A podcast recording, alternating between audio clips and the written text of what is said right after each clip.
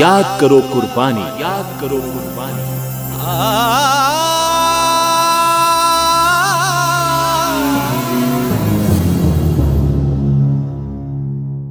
श्रोताओं, आज इस कार्यक्रम में हम बात करेंगे एकात्म मानववाद के प्रणेता पंडित दीन दयाल उपाध्याय जी की।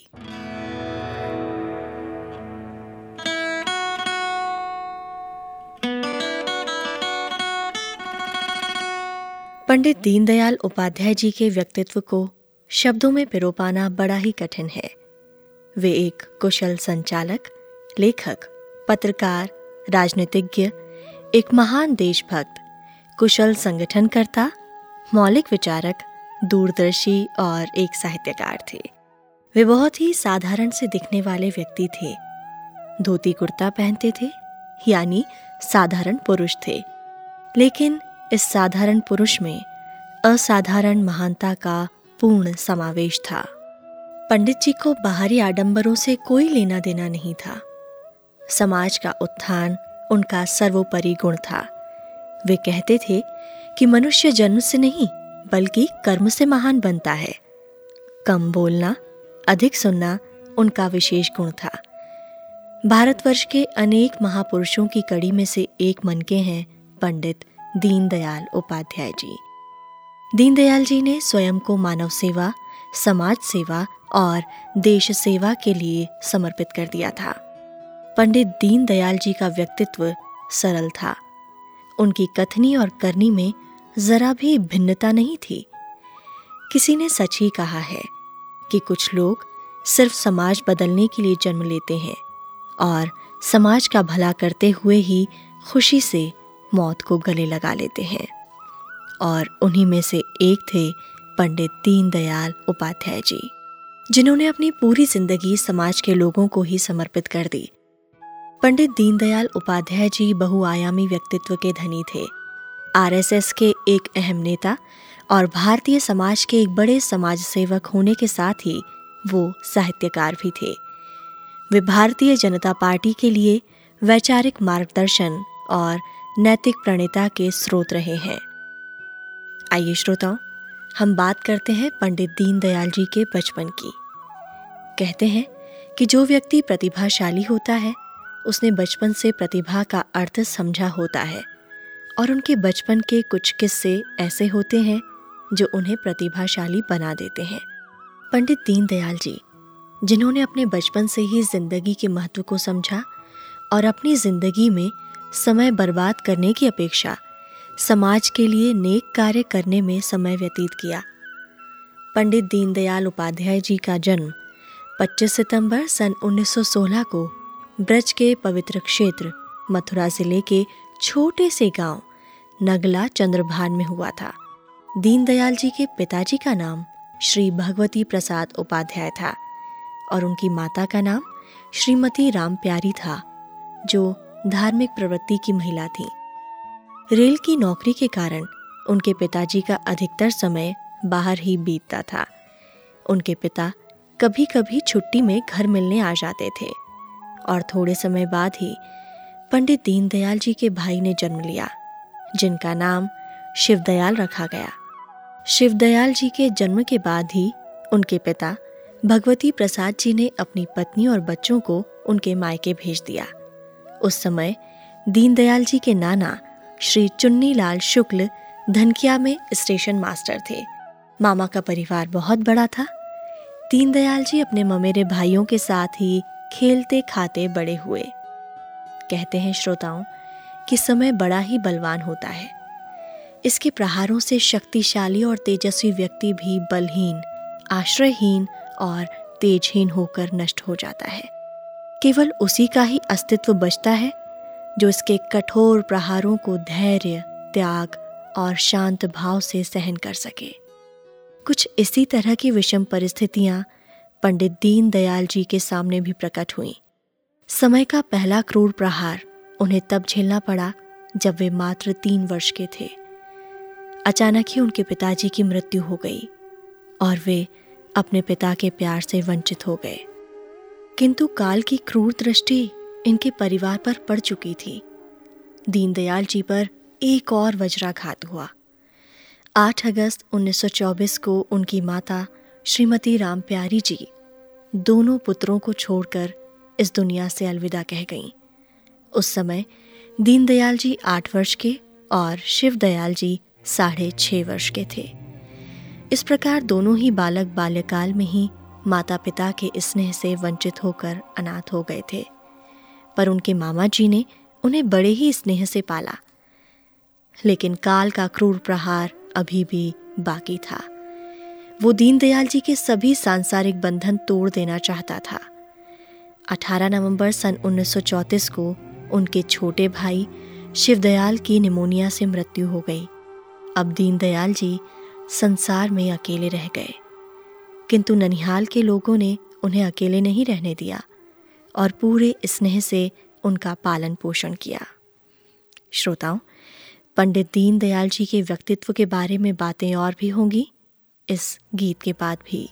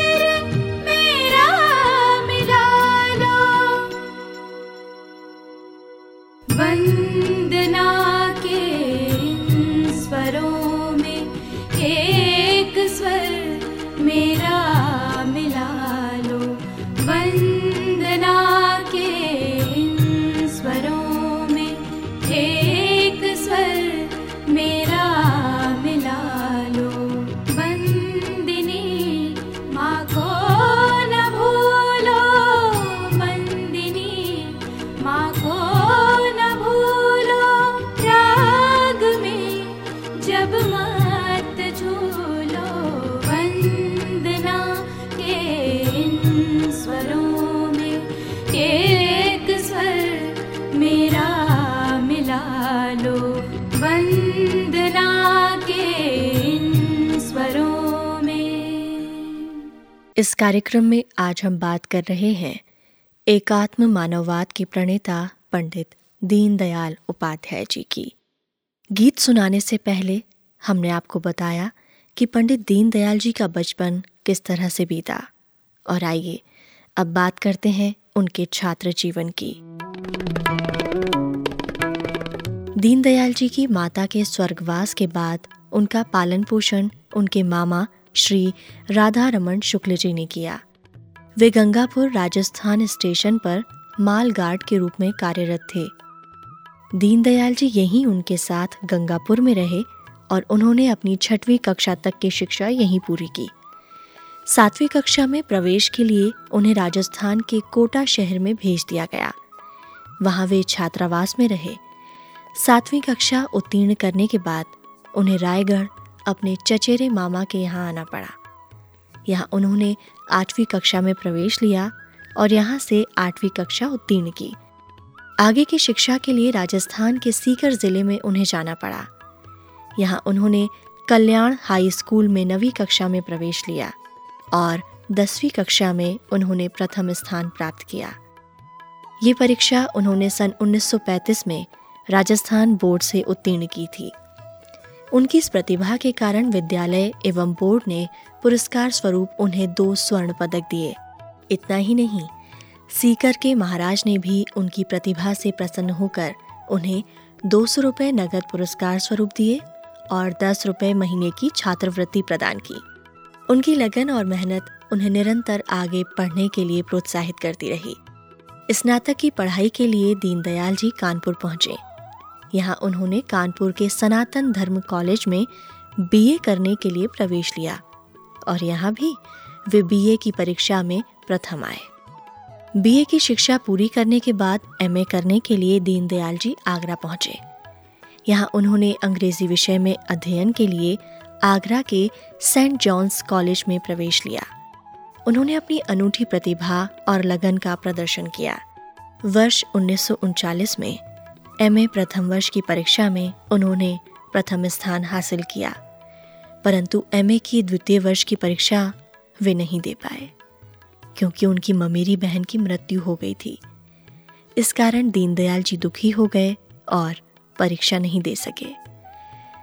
अब उन्होंने प्रयाग के गवर्नमेंट ट्रेनिंग कॉलेज में प्रवेश लेकर एलटी की परीक्षा उत्तीर्ण की।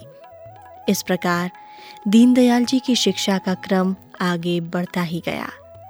उन्होंने मेहनत में कोई कमी नहीं छोड़ी और जी जान से मेहनत करते रहे। बचपन की बात है, उनकी कुंडली देखकर एक ज्योतिषी ने ये भविष्यवाणी की थी कि ये बालक बहुत नाम कमाएगा, इसका देश और दुनिया में बहुत नाम होगा, परंतु विवाह का योग इनकी कुंडली में नहीं है, ये आजीवन अविवाहित रहेंगे, और हुआ भी वैसा ही। यूं तो उनके मामा मामी ने अनेक बार उन्हें विवाह करने के लिए कहा, लेकिन उन्होंने अपनी चतुराई से मामा मामी को इस प्रकार संतुष्ट किया कि उन्होंने दीनदयाल जी को कभी विवाह के लिए नहीं कहा। श्रोताओं, पंडित दीनदयाल उपाध्याय जी के बारे में बातें और भी होंगी, लेकिन आइए उसके पहले हम आपको सुनवाते हैं एक और गीत। बलिहारी तेरा बरबे बरबे बरबे बलिहारी तेरा बरवेश, बलिहारी तेरा बरवे देश मेरे भारत मेरे देश मेरे देश बलिहारी तेरा परवेश मेरे भारत मेरे देश मेरे देश बलिहारी तेरा परवेश।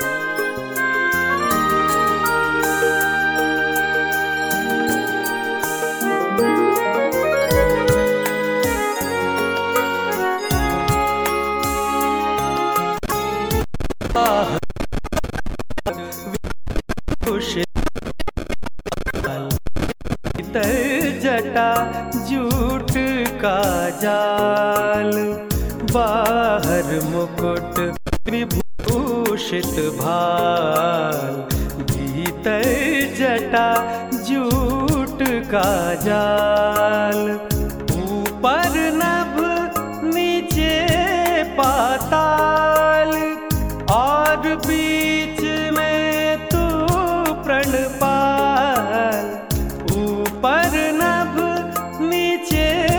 पाताल और बीच में तू प्रणपाल और बीच में तू प्रणपाल तू प्रणपाल बंधन में भी मुक्ति निवेश मेरे भारत मेरे देश मेरे दे बलिहारी तेरा परवेश।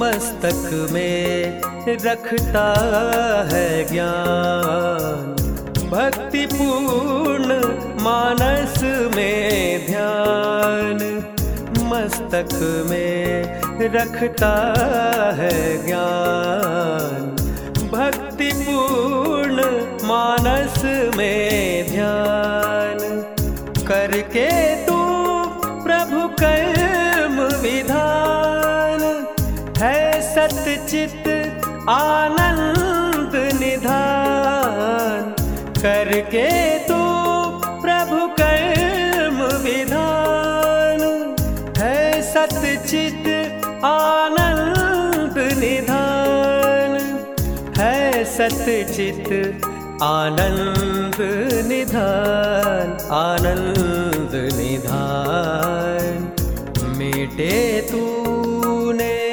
तीनों क्लेश मेरे भारत मेरे देश मेरे देश बलिहारी तेरा परवेश।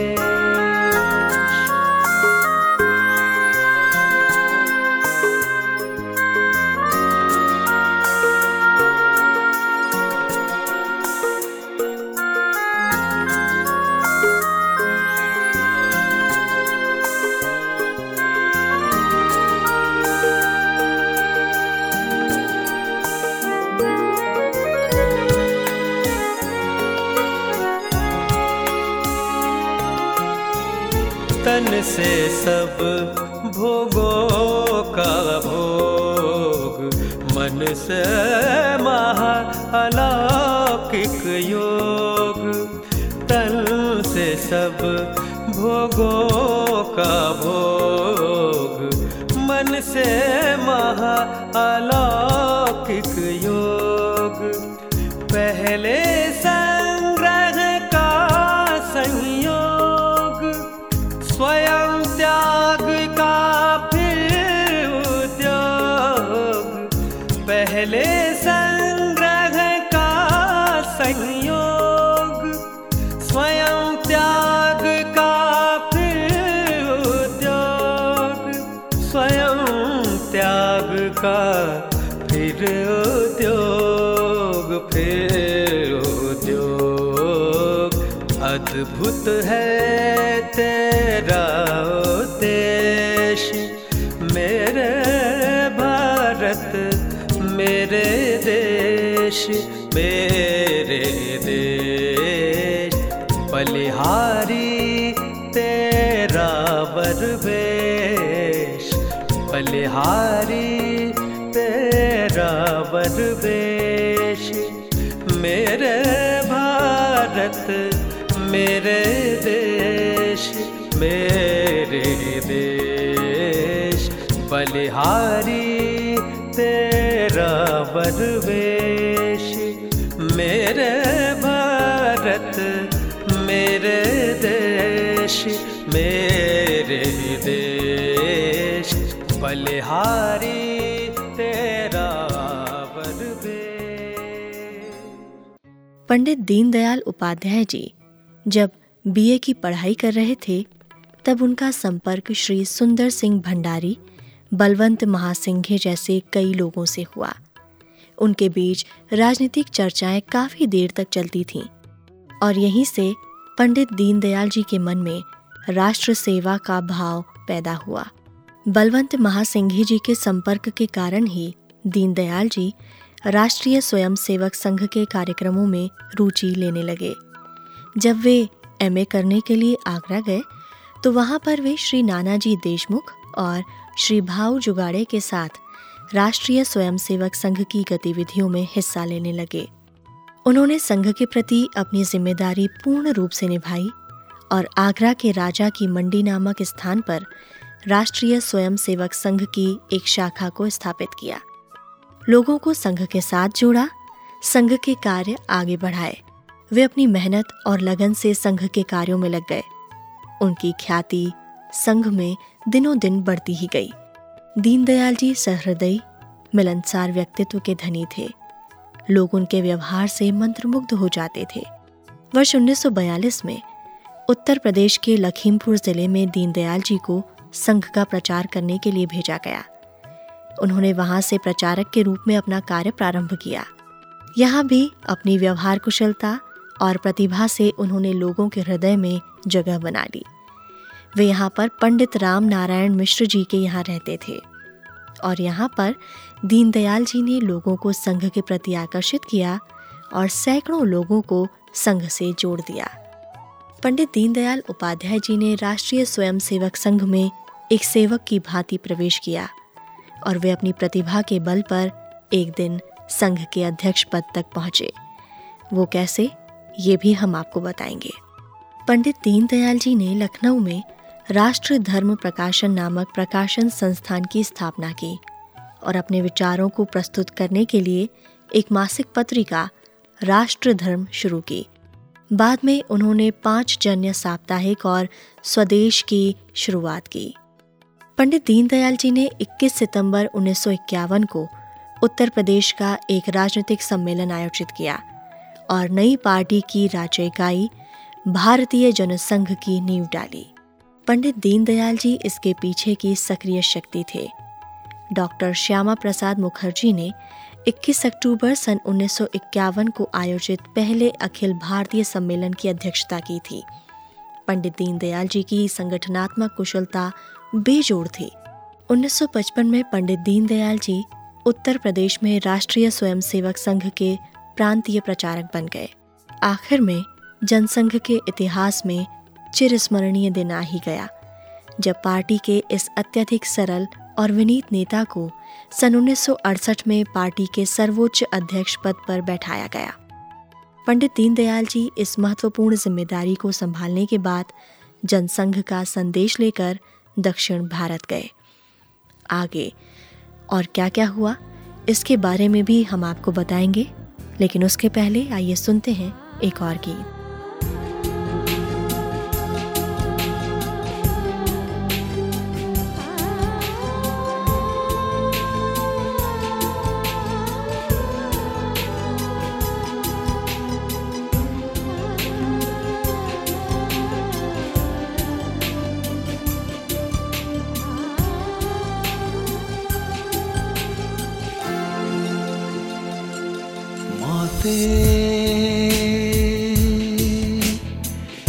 घर में आज तुम्हारे घुसे पर आए दस्यु कैसे माते, घर में आज तुम्हारे घुसे पर आए दस्यु कैसे। पहले इन लोगों के घरों में, पहले इन लोगों के घरों में हम ही घुसना गए कैसे, हम ही घुसना गए कैसे।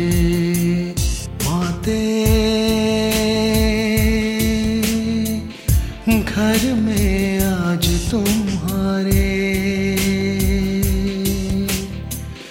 घुसे पर आए दस्यु कैसे,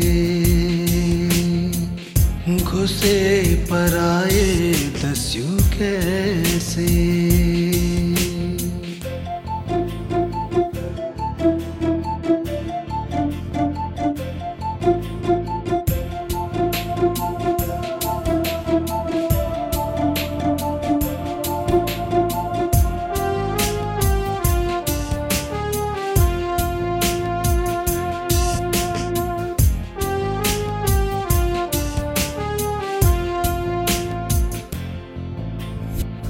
जब था बल तब लूट मचाना, पाप सदा माना मैंने। जब था बल तब लूट मचाना, पाप सदा माना मैंने। बल जाते ही लगता है, बल जाते ही लगता है, दे दिया शाप मुझको उसने, दे दिया शाप मुझको उसने।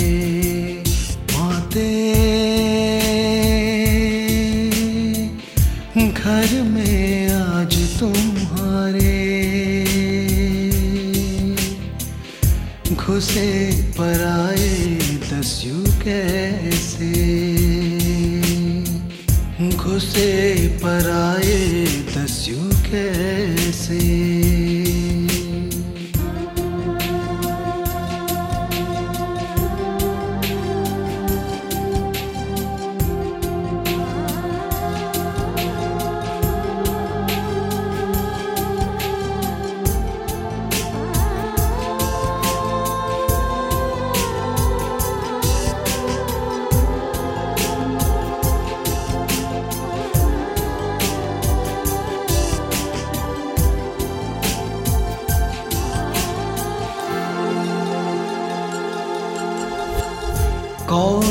तुम्हें डसता है विष से, घायल कर देता है।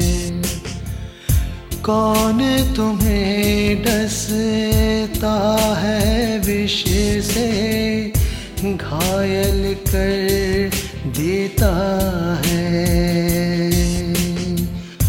मैंने दूध दी जिसको वह, मैंने दूध दिया जिसको वहाँ सर पहुलट कर आया है, सर पहुलट कर आया है।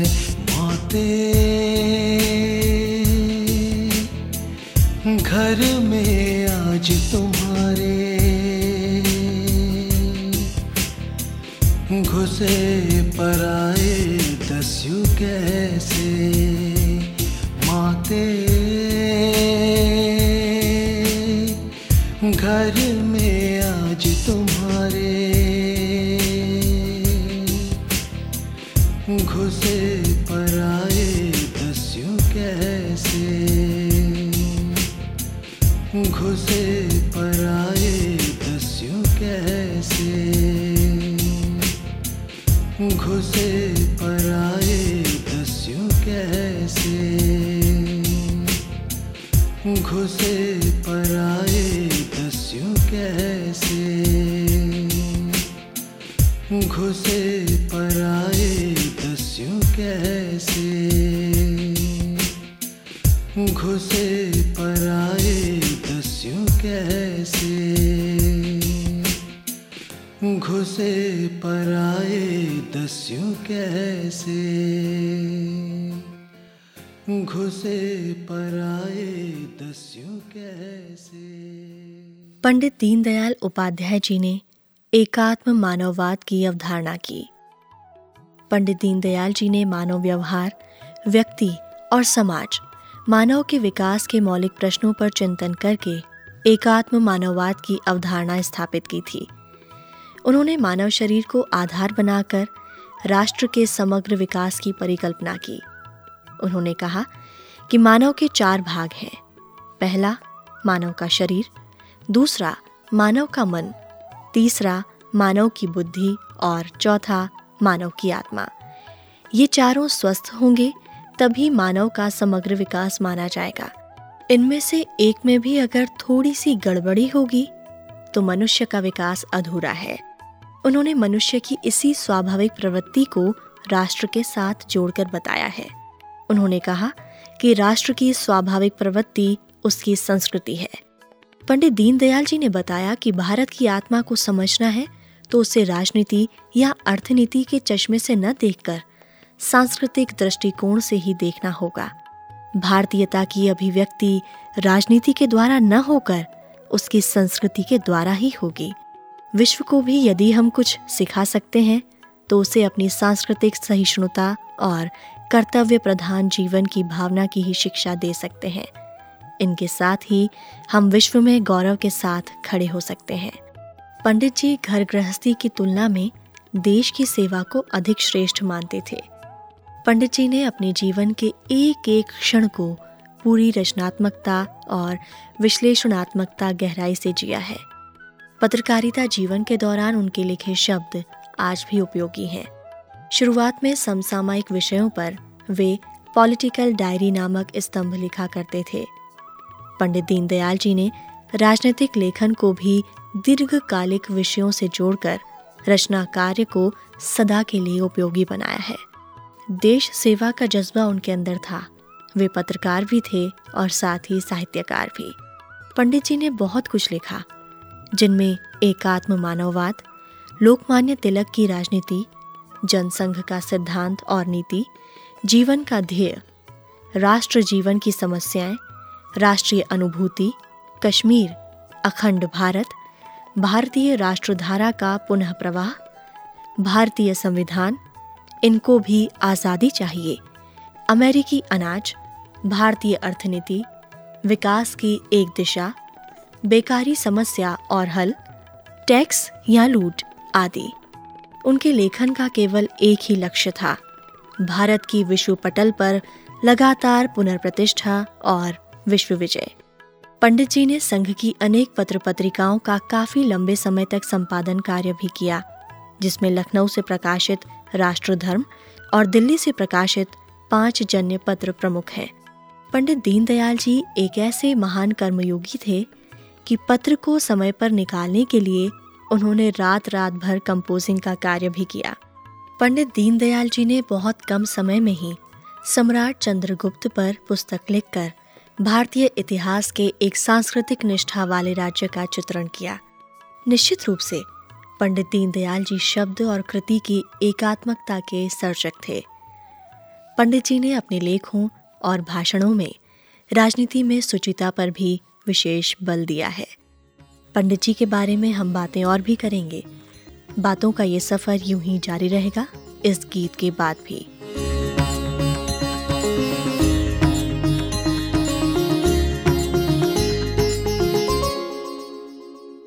जय जय भारत भूमि भवानी, जय जय भारत भूमि भवानी, जय जय भारत भूमि भवानी, जय जय भारत भूमि भवानी।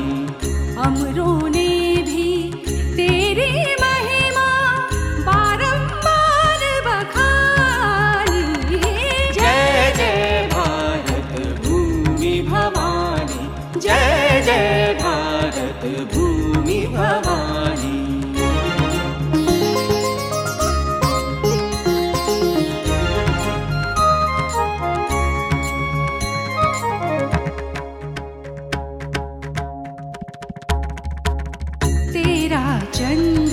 वदन वर विकसित शांति सुधा बरसाता है, मलया निश्वास निराला नव जीवन सरसाता है। हृदय हरा कर देता है यह, हृदय हरा कर देता है यह अंचल तेरा। जय जय भारत भूमि भवानी।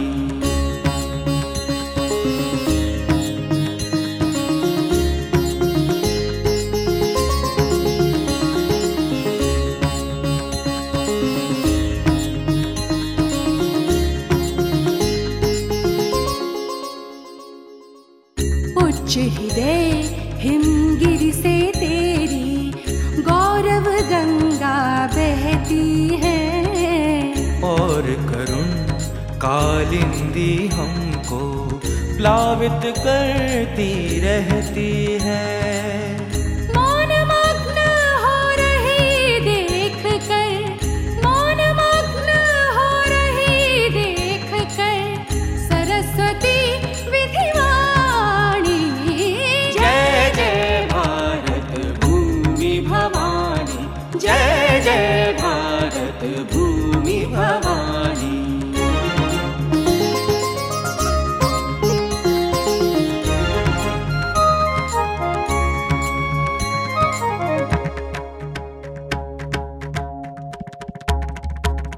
तेरे चित्र विचित्र विभूषण है फूलों के हारों के, उन्नत अंबर आत्मपत्र में रत्न जड़े हैं तारों के, केशों से मोती झरते हैं, केशों से मोती झरते हैं या मेघों से पानी। जय जय भारत भूमि भवानी, जय जय भारत भूमि भवानी।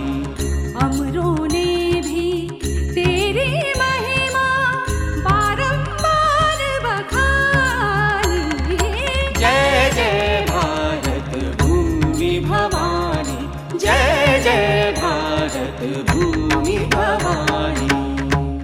गीत के बाद बार फिर आप सभी का स्वागत है।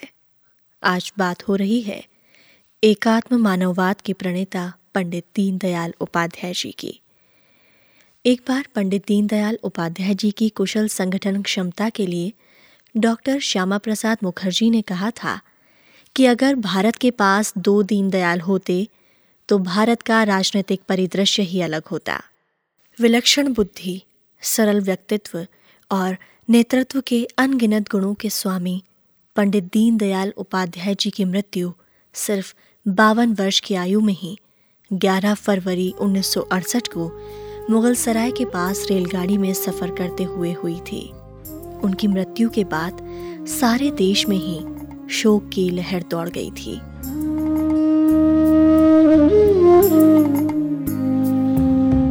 जला अस्थियां अपनी सारी छिटकाई, जिनने चिंगारी जला अस्थियां अपनी सारी छिटकाई, जिनने चिंगारी जो चढ़ गए पुण्य वेद पर लिए बिना गर्दन का मोल, जो चढ़ गए पुण्य वेद पर लिए बिना गर्दन का मोल। कलम आज उनकी जय बोल, कलम आज उनकी जय बोल।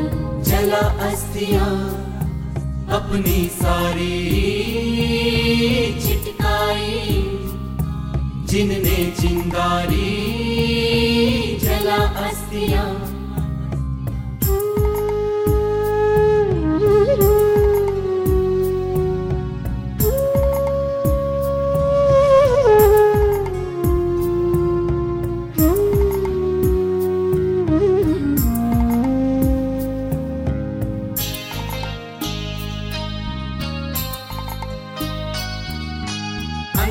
चकाचौंध का मारा क्या जाने इतिहास बेचारा,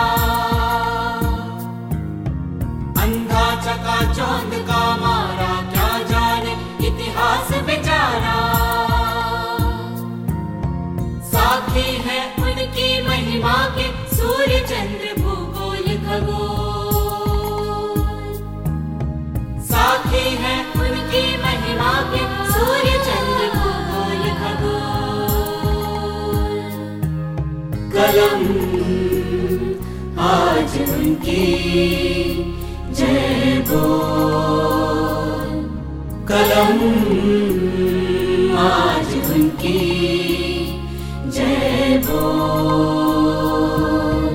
जला अस्थियां अपनी सारी छिटकाई, जिनने चिंगारी जला अस्थियां।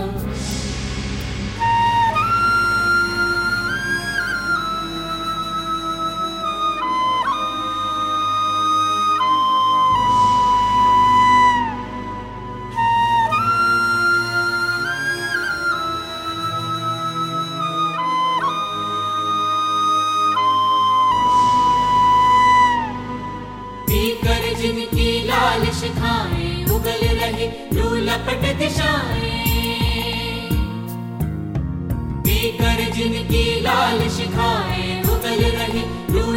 दिशाएं,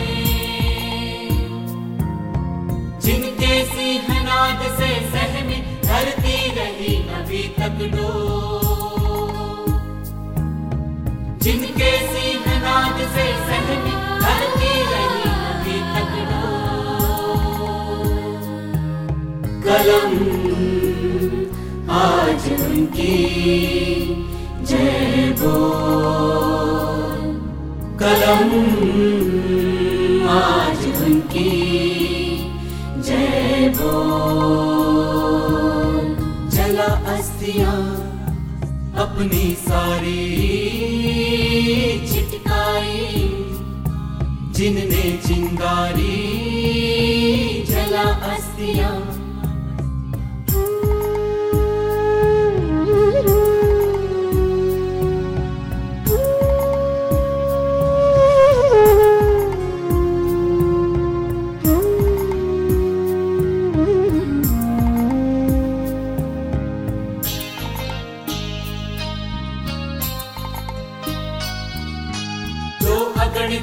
दीप हमारे तूफानों में एक किनारे, जो अगणित लघु दीप हमारे तूफानों में एक किनारे। जल जल कर बुझ गए किसी दिन, मांगा नहीं स्नेह मुखो, जल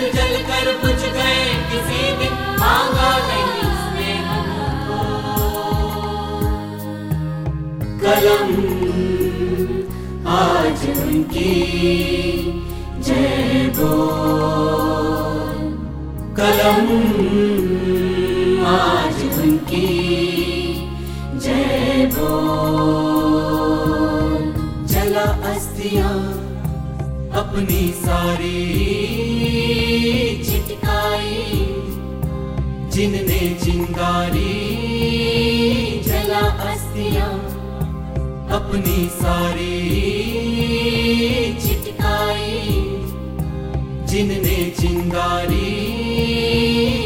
जो चढ़ गए पुण्य वेदी पर लिए बिना गर्दन का मोल, जो चढ़ गए पुण्य वेदी पर लिए बिना गर्दन का मोल, कलम आज उनकी जय बोल, कलम आज उनकी जय बोल, कलम आज उनकी जय बोल, कलम आज उनकी जय बोल।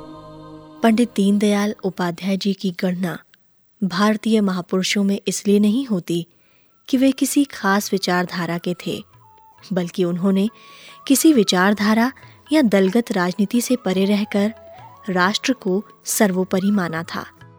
राजनीति में उच्च से उच्चतर पद पाने के अनेक अवसर उनके सामने थे, लेकिन उन्होंने हमेशा अपने आप को एक राष्ट्र सेवक के रूप में ही स्थापित किया। उन्होंने भारत के लिए चिंता की और कहा कि भारत की सांस्कृतिक विविधता ही उसकी असली ताकत है, और इसी के बूते पर वो एक दिन विश्व मंच पर अगुआ राष्ट्र बन सकेगा। दशकों पहले उनके द्वारा स्थापित ये विचार आज मूर्त रूप ले रहा है। भारत की सांस्कृतिक विरासत पूरी दुनिया को प्रकाशमान कर रही है, और शायद वो दिन भी दूर नहीं जब भारत विश्व मंच पर पूरी दुनिया को राह दिखाने वाला होगा। पंडित दीनदयाल उपाध्याय जैसे महान व्यक्तित्व के बारे में जितनी भी प्रशंसा की जाए वो वास्तव में बहुत कम होगी। भारतीय राजनीतिक क्षितिज के इस प्रकाशमान सूर्य ने भारतवर्ष में सभ्यता मूलक राजनीतिक विचारधारा का प्रचार और प्रोत्साहन करते हुए अपने प्राण राष्ट्र को समर्पित कर दिए। आने वाली पीढ़ियां उन्हें हमेशा याद करती रहेंगी। रेडियो आजाद हिंद भी देश के इन महान सपूत को नमन करता है।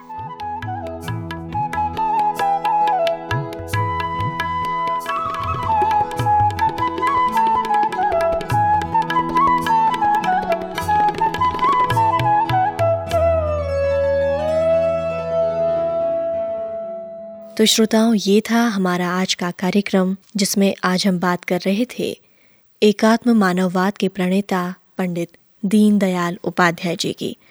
अब ये कार्यक्रम यहीं पर समाप्त होता है। नमस्कार। आप सुनते रहिए रेडियो आजाद हिंद, देश का चैनल, देश के लिए। याद करो कुर्बानी, याद करो कुर्बानी।